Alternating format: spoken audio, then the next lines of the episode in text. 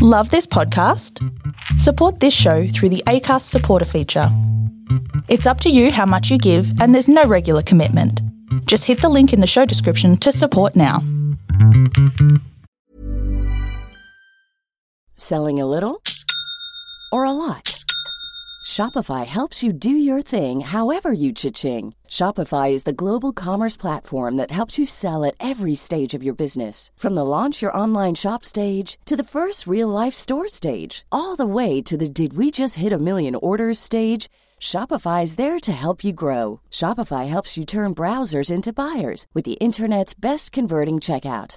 36% better on average compared to other leading commerce platforms. Because businesses that grow, grow with Shopify. Get a $1 per month trial period at shopify.com/work. Shopify.com/work. I'm Sandra, and I'm just the professional your small business was looking for. But you didn't hire me because you didn't use LinkedIn Jobs. LinkedIn has professionals you can't find anywhere else, including those who aren't actively looking for a new job, but might be open to the perfect role, like me. In a given month, over 70% of LinkedIn users don't visit other leading job sites. So if you're not looking on LinkedIn, you'll miss out on great candidates like Sandra. Start hiring professionals like a professional. Post your free job on linkedin.com/people today. Imagine the softest sheets you've ever felt. Now imagine them getting even softer over time. That's what you'll feel with Bowl & Branch's organic cotton sheets. In a recent customer survey, 96% replied that Bowl & Branch sheets get softer with every wash. Start getting your best night's sleep in these sheets that get softer and softer for years to come. Try their sheets with a 30-night guarantee. Plus, get 15% off your first order at bollandbranch.com. Code BUTTERY. Exclusions apply. See site for details.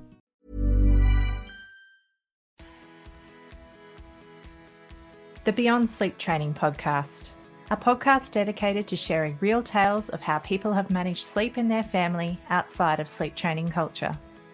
Because sleep looks different with a baby in the house, and because every family is different, there is no one-size-fits-all approach to take. I'd like to acknowledge the traditional custodians of the land on which this podcast is being recorded, the Kalkadoon people. I pay my respects to the elders of this nation and the many other nations our guests reside in from the past, present and emerging. We honour Australian Aboriginal and Torres Strait Islander people and the unique cultural and spiritual relationships to the land, water and seas, as well as their rich contributions to society, including the birthing and nurturing of children. Welcome back to the Beyond Sleep Training Podcast. I'm your host, Carly Grubb, and with me today I have Laura Mayer. Welcome to the show, Laura. Thank you so much for having me. And I have Laura on the show today because she has offered to do a very important fundraiser for Little Sparklers, our organisation that runs the Beyond Sleep Training Project and the Beyond Sleep Training Podcast. And it all stems from Laura's own personal experience as coming from a bed sharing, co-sleeping experience with her babe and wanting to transition him to his own bed, but in a very gentle and nurturing way. And so Laura couldn't find anything on the market at the time, and so she decided to create the resource herself. Now, Laura has gone on to actually write that book and have it beautifully illustrated, and she's kindly offered to make part of those proceeds a part of a fundraiser for us. So Laura's come on the show today to not only share a bit of her story about moving beyond sleep training, but also about this very important fundraiser we've got running for you at the moment. So welcome to the show, Laura, and I'd love to hear more about who is in your little family. It's me and my husband, Kevin, and we have two little boys. My oldest son is Noah, and my younger son is Liam. Lovely. And so your book is called Owen's Own Bed. Is the name Owen a particular name of significance for you, or how did you come to that name? I think because it's similar to Noah in that it's just a short four-letter name. If you notice, my second son also has a four-letter name, so... It comes in handy when they learn how to write. It's also simple. Definitely keeps it nice and simple. Now, to give our listeners a bit of context to the book, can we hear what was going on for you when you decided to write this book? I was pregnant at the time with Liam, and I was co-sleeping, bed sharing with Noah. And we had done that since he was born. And I had thought first, I had a vision that when Liam was born, that I would continue to nurse. I would tandem nurse. That didn't come to fruit. And I thought also I'd have both children in the bed with me. And there were some lovely resources on the topic. But as I read it and I sat with it, I thought, you know, I don't think this is going to work for me. So I thought, I think it's time to transition Noah to his own room and bed. And I knew I wanted to do it gently because that just was a way that we always did things. That's why we kept him in the room with us. And I looked for a resource, and there was none. There was plenty on weaning because we started with night weaning him. And that was really the first step in the whole transitioning him process. So I wrote a book, and I just typed it up on my computer, and I found any picture I could find really on the internet that I thought would go well with the pages. And I literally printed it out and rearranged the pages in the right order and stapled it and read it to him. And I also got him, I wanted him to be excited too. And so I asked him what kind of bed he wanted, and he said he wanted a fire truck bed. So I got him a fire truck in hand because he's only going to be sleeping in a couple years. So, the toddler size bed. And so I told him I got him this bed. And really what happens in the story, it's a simplified, it's the kid version, of course, of what happened. So I read it to him, and that was part of our process in transitioning him. And I also wanted to make sure the other part of that equation is I wanted to make sure that it was plenty of time before the new baby came. And I can't remember if it was a friend who suggested that to me. I'm part of a mom's group near locally where I live in Virginia, outside of Washington, D.C. And so I think it was one of the moms in there, one of the more, seasoned moms whose children are older, said, you know, you should probably do this plenty of time before the new baby comes, or, you know, your older son is going to possibly have a negative association with, you know, being kicked out of the bedroom that he has slept in for, you know, almost 3 years of his very short life, which is his entire life. Yeah. And being replaced by a new person, even worse. Exactly. Exactly. So I think, you know, the baby was due in mid April, I think. And we ended up doing the transition in January of that same year. So we had a nice cushion of about 3 to 4 months. And it took about a month to fully transition him. And we were prepared, like, to take it. I mean, going gentle sometimes means just going very, very, very slowly. And so, you know, we were all in, and we did it. I love that. And so it started out as a bit of a do-it-yourself book just for your little fellow. And so how did he receive it? Like, what was he like when you'd be reading the story to him? He liked it. I also purposely made the character look like him, a little towhead boy, and be interested in similar things that he's in. The boy got a race car bed, so I changed some of the details. And so he liked it. He was very engaged. He likes books, and that's another reason why I decided to make a book as part of the process. And like I said, we had also been reading, you know, books on nursing, you know, weaning. So that was also part of that routine too. It's so, like, books are really powerful with our little people because they kind of open up those conversations and also possibilities for our little ones, because they just, they have that real ability to let our little people connect with ideas and people for experiences they might not yet have had, just like this. Like he'd never had this experience before. You'd also not had this experience before at the time either. But by having this it's almost like a little bit of guideposts. Like it's not like an instruction manual, and you wouldn't, I know when you wrote it, you wouldn't have had a clue if this was how it was actually going to pan out for Noah, but it gave you a version of how things might work out and give yourselves a little bit of a common path, I guess. Was that how you felt about the resource as well? Yeah, I think that Noah relates well to stories. And in general, my background is actually education and English literature. And one of the best ways that people learn is through stories, whether you're a child or an adult. And some of the, greatest teachers throughout the history of civilization, they taught in stories, right? And before things were written down. And many of those stories have become, what people consider sacred texts too.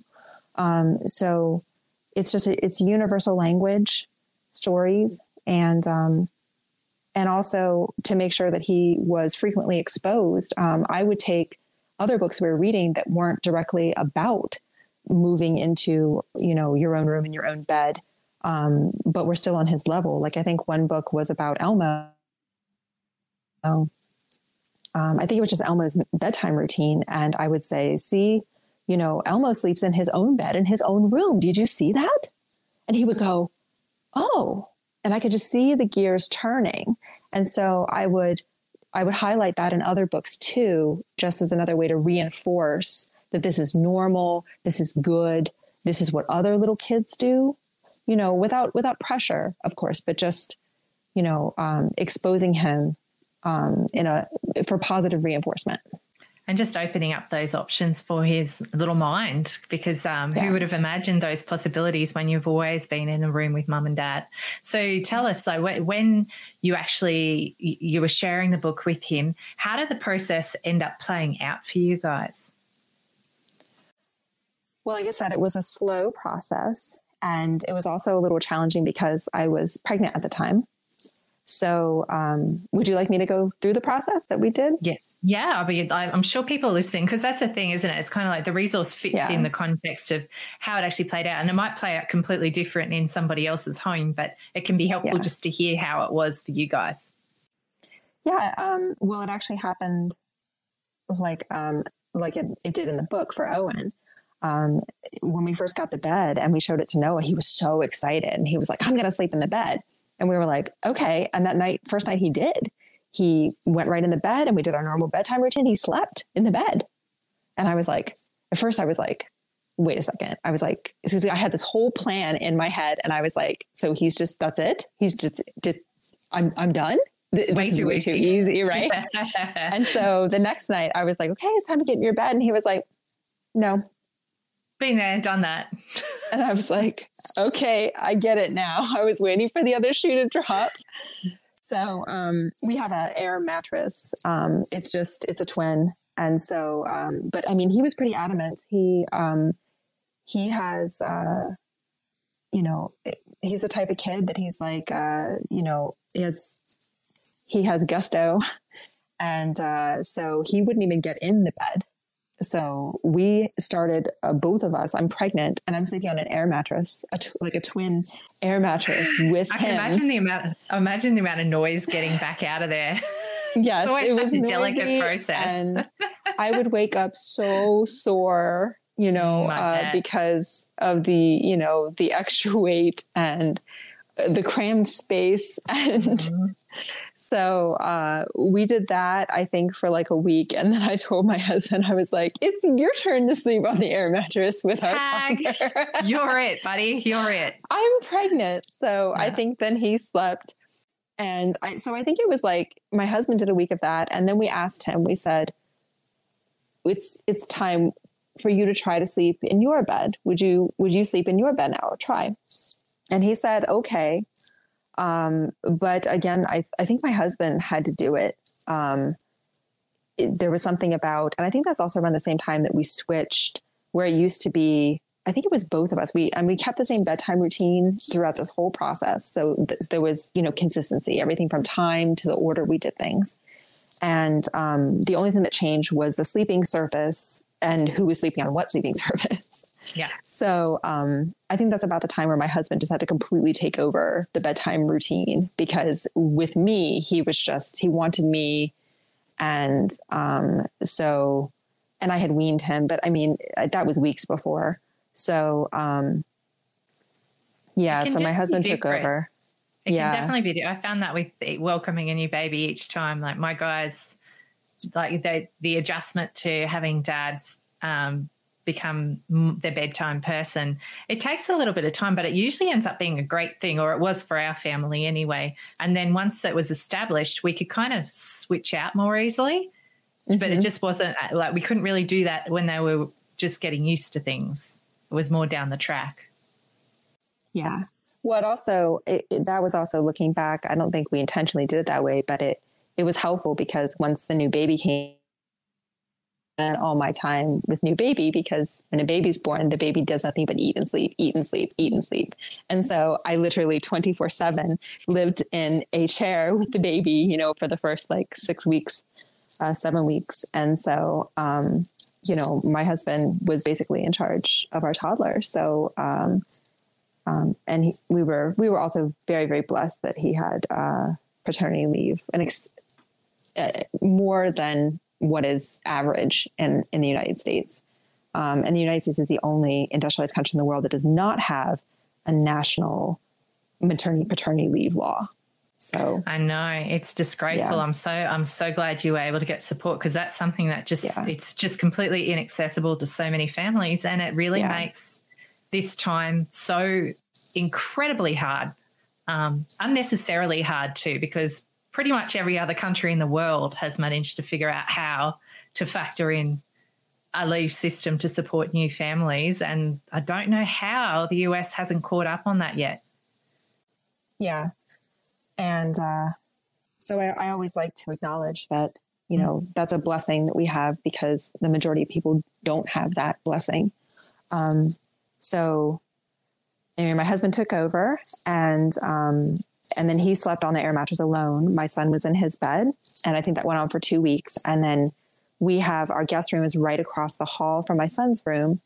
And so we both slept, my husband and I slept in that bed right across the hall, and we kept the doors open, and that went on for another 2 weeks. And there were several times when he would cry, and my husband and I would just take turns jumping up in the middle of the night every time he cried. And we made sure, and I can't remember who also emphasized that with us and said, if he cries, you need to come right away to reassure him that you're still there for him, even though he's alone. And that just really resonated with me. So that's what we did. So every time he cried, one of us jumped right up. And of course, we were literally just right across the hall, 4 feet away. And we would just, help him back to sleep. So that was another 2 weeks, I think. And then the last was we went back to our own bedroom, and we kept all the doors open again. So now we were just kind of around the corner. It still wasn't far, of course, but we were just around the corner. And again, anytime he cried, we would jump up and go to him. And to this day, he doesn't nap. He stopped taking naps when he was about 2.5. So for our son, and every child's different, but for our son, he goes to bed and he sleeps for 11 to 12 hours straight. And to this day, after we went through that transition period, he'll have a nightmare occasionally. And when he does, we do the same thing. We come to him right away. We, help soothe him, help him go back to sleep. But it's pretty rare that he wakes up in the middle of the night. It's pretty rare, that he cries and says he needs us. And so I like to think that that's, a sign that, in doing things gently, he feels secure in his own sleep space. But I mean, every child is different. So, but that's the way our child, I think, handled it. It sounds like it's been handled beautifully by you guys too, and being able to be continuing to be responsive to him, because that's the thing, isn't it? Just because they're that bit older doesn't mean that they sometimes don't still need us at night time. I know from our family's experience, we did the transition with our two older guys at various stages. But for ours, they were definitely still migratory during the night. And so we always had like a little kindy bed set up in our room so that they could still wander on in if they needed us in the night. But that was more actually for my own personal preference, in that I'd done so many years of getting up and tending to nighttime needs that I took the easy option out. And if they needed to be closer, they could just pop on in. But I knew that they had a space to do that and our whole family could be comfortable with it. And it's only been more recently that they tend to spend all night in their own beds most of the time. So that's been something new and different for us as well. But yeah, I think that just sounds like you can tell when they are comfortable in their own space. And he certainly sounds like the process was done exactly at his pace. And that's a really beautiful example for people to hear, especially for a lot of our listeners. They're right back there in the trenches of the early days, wondering if they put their baby in their bed, if they're ever going to be able to get them out. And the answer is yes. Yes, one day they will be out of your bed. And to know that you can find gentle options at each of the junctures and transitions in their lives, it's a really powerful thing. So I'm so glad that we have your resource on offer. Do you mind sharing with the listeners too, because you've kindly decided to run a fundraiser for Little Sparklers. Can you explain to everybody what's going on there? What can they do to help with the fundraiser? Well, for during the entire length of the fundraiser, I'm donating 100% of my proceeds to Little Sparklers. So all you need to do to contribute is buy the book. Buy the book, and maybe buy two, because I know that when I'm doing my order, I'm actually getting, well, actually I'm going to order three, because I'm already I'm getting one for my family library, but I'm also getting one for my children's school library and also one for our town library, because this is the kind of resources that I do think we should have on offer for our communities. So yeah, I already have plans for three of those. And what an absolutely amazing thing to do for us. Little Sparklers is always looking for ways that we can raise the funds we need to keep doing the work we do. And so it's a real honor, and we are so grateful that you are able to offer this to us. And I'm really hoping our community can get behind it, and also get this book out there in the world to make sure that people know that there are gentle ways that you can manage this transition into their own big bed. Now, I'm just looking at the time, but I feel like I haven't actually got to ask you, and it's one of the key questions I always ask people, how did you actually think you were going to handle sleep before you had your first baby? Because you said you co-slept from the very beginning. Did you already have a bit of a clue, or did stuff change once he arrived? You know, honestly, I don't remember. I think that we got a little like sidecar crib, just the ones that you can buy that are supposed to have the side that already goes down. But those little cribs, they're only good, I think, at least the ones in the United States, till I think about 3 months or 6 months or something like that. And also the side didn't go down all the way. And so if baby was crying in the middle of the night, you know, I still had to like pick up the baby, you know, it just wasn't a smooth transition. And so we got rid of that very quickly. And, you know, honestly, I think it was just kind of instinct that I was like, the baby belongs with me. You know, of course I learned what we needed to do is how we needed to set up the bed to make it a safe environment for the baby. But I honestly think it was just my gut. I don't remember reading anything. I think it was just, this is where the baby belongs. And I'm happy with that. I love that. Did you have any models around you, like older parents who had like led you to this? Or do you think it was very much just instinctual that you wanted to have him with you?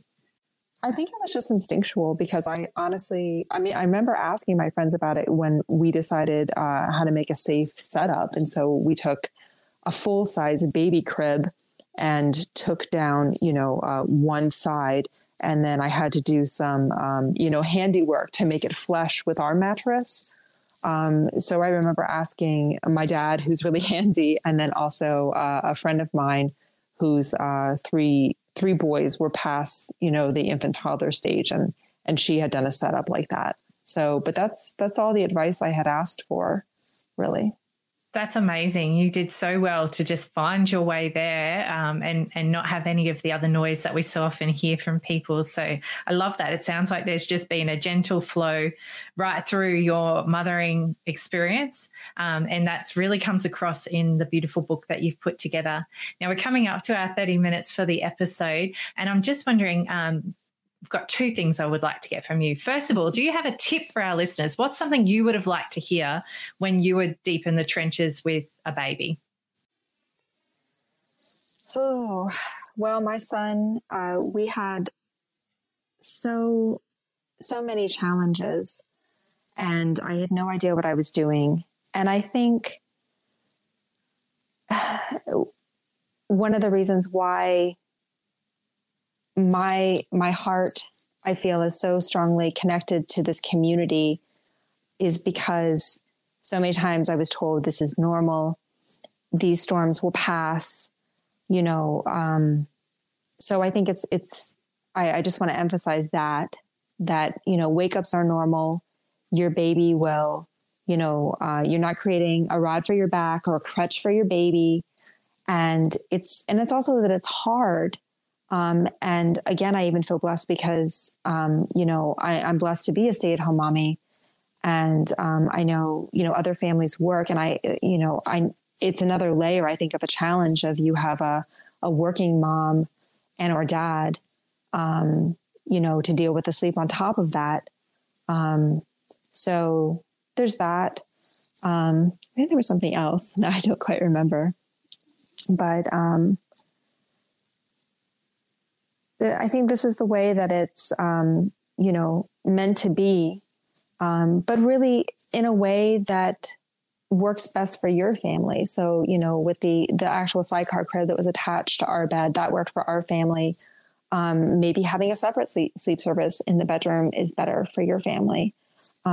So I think the most important thing is to try to be as developmentally appropriate as possible, no matter, and part of that is just being gentle and respecting that process as much as you can and finding support. And, you know, that's what the Beyond Sleep Training Project Facebook group really is education. But, you know, the biggest component is a support because we need it. We need it. It's so hard, even at the same time that it's so beautiful.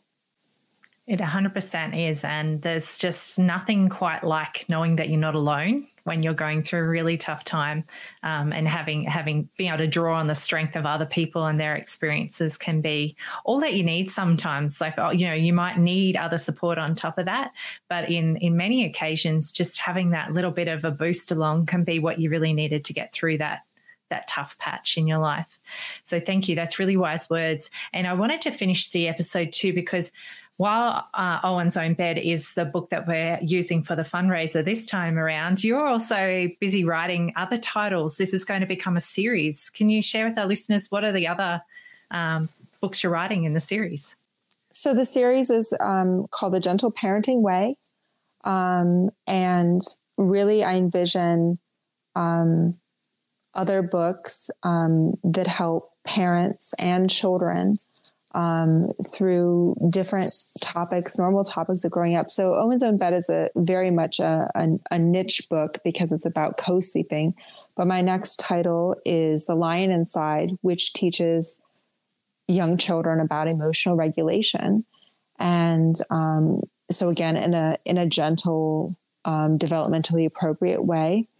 And then another title after that will be entitled Let Me Be Little, which is a child's plea to really just be mindful of these young years. And there's I feel like there's such a stigma of, you know, the terrible twos and three-nager are common phrases that are used. And yes, they're hard, but I think if we use that mindset, it just kind of sets us up for the expectation that it's always going to be hard and that's only hard. And so, that book in particular, I feel like it's about being mindful, the parents being mindful that, you know, there are some beautiful things about those age two that I think we need to step back and pay attention to and enjoy as well.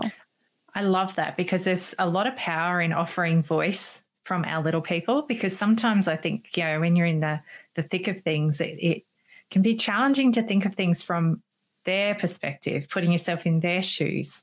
And so for people really, really living it right now, it can be helpful to have someone else bring that context or perspective back to you, because if you're lost in it at that time, it can be really hard to do on your own.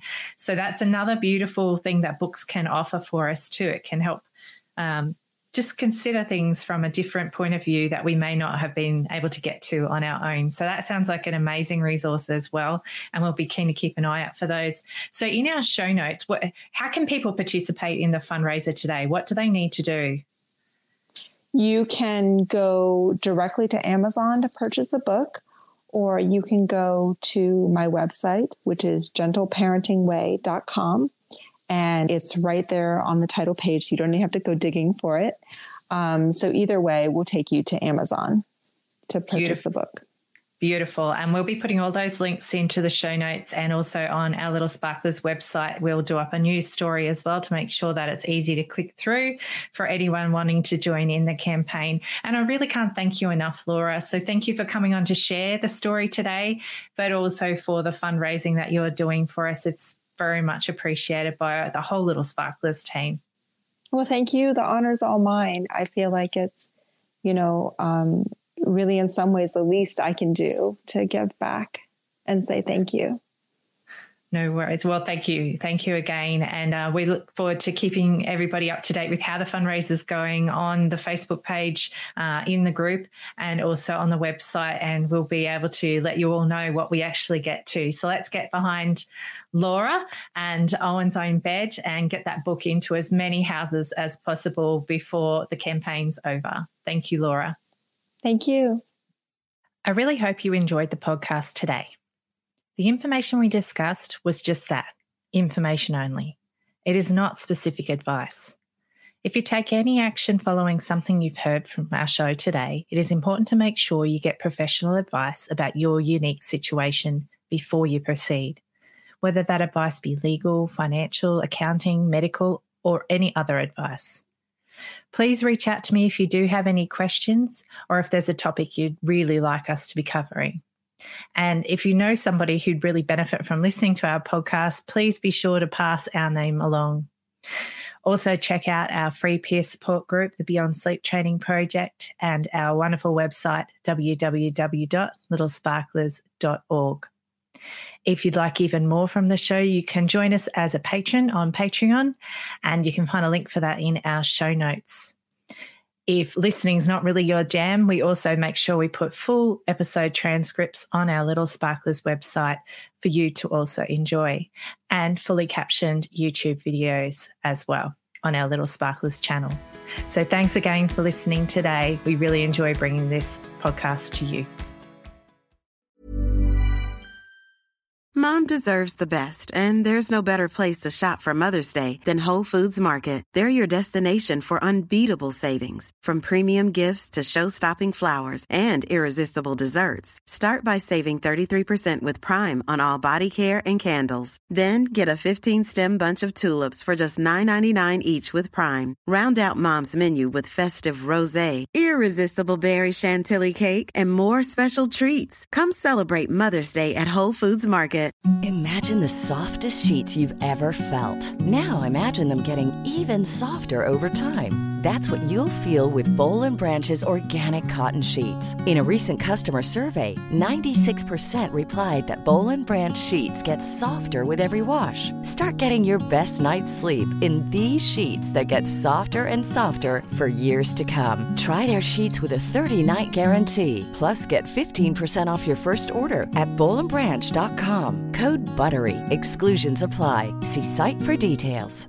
Hi, I'm Daniel, founder of Pretty Litter. Did you know cats tend to hide symptoms of sickness and pain? I learned this the hard way after losing my cat, Gingy. So I created Pretty Litter, a health monitoring litter that helps detect early signs of illness by changing colors, saving you money and potentially your cat's life. Pretty Litter is veterinarian developed, and it's the easiest way to keep tabs on your fur baby's health right at home. Go to prettylitter.com and use code ACAST for 20% off your first order and a free cat toy. Terms and conditions apply. See site for details.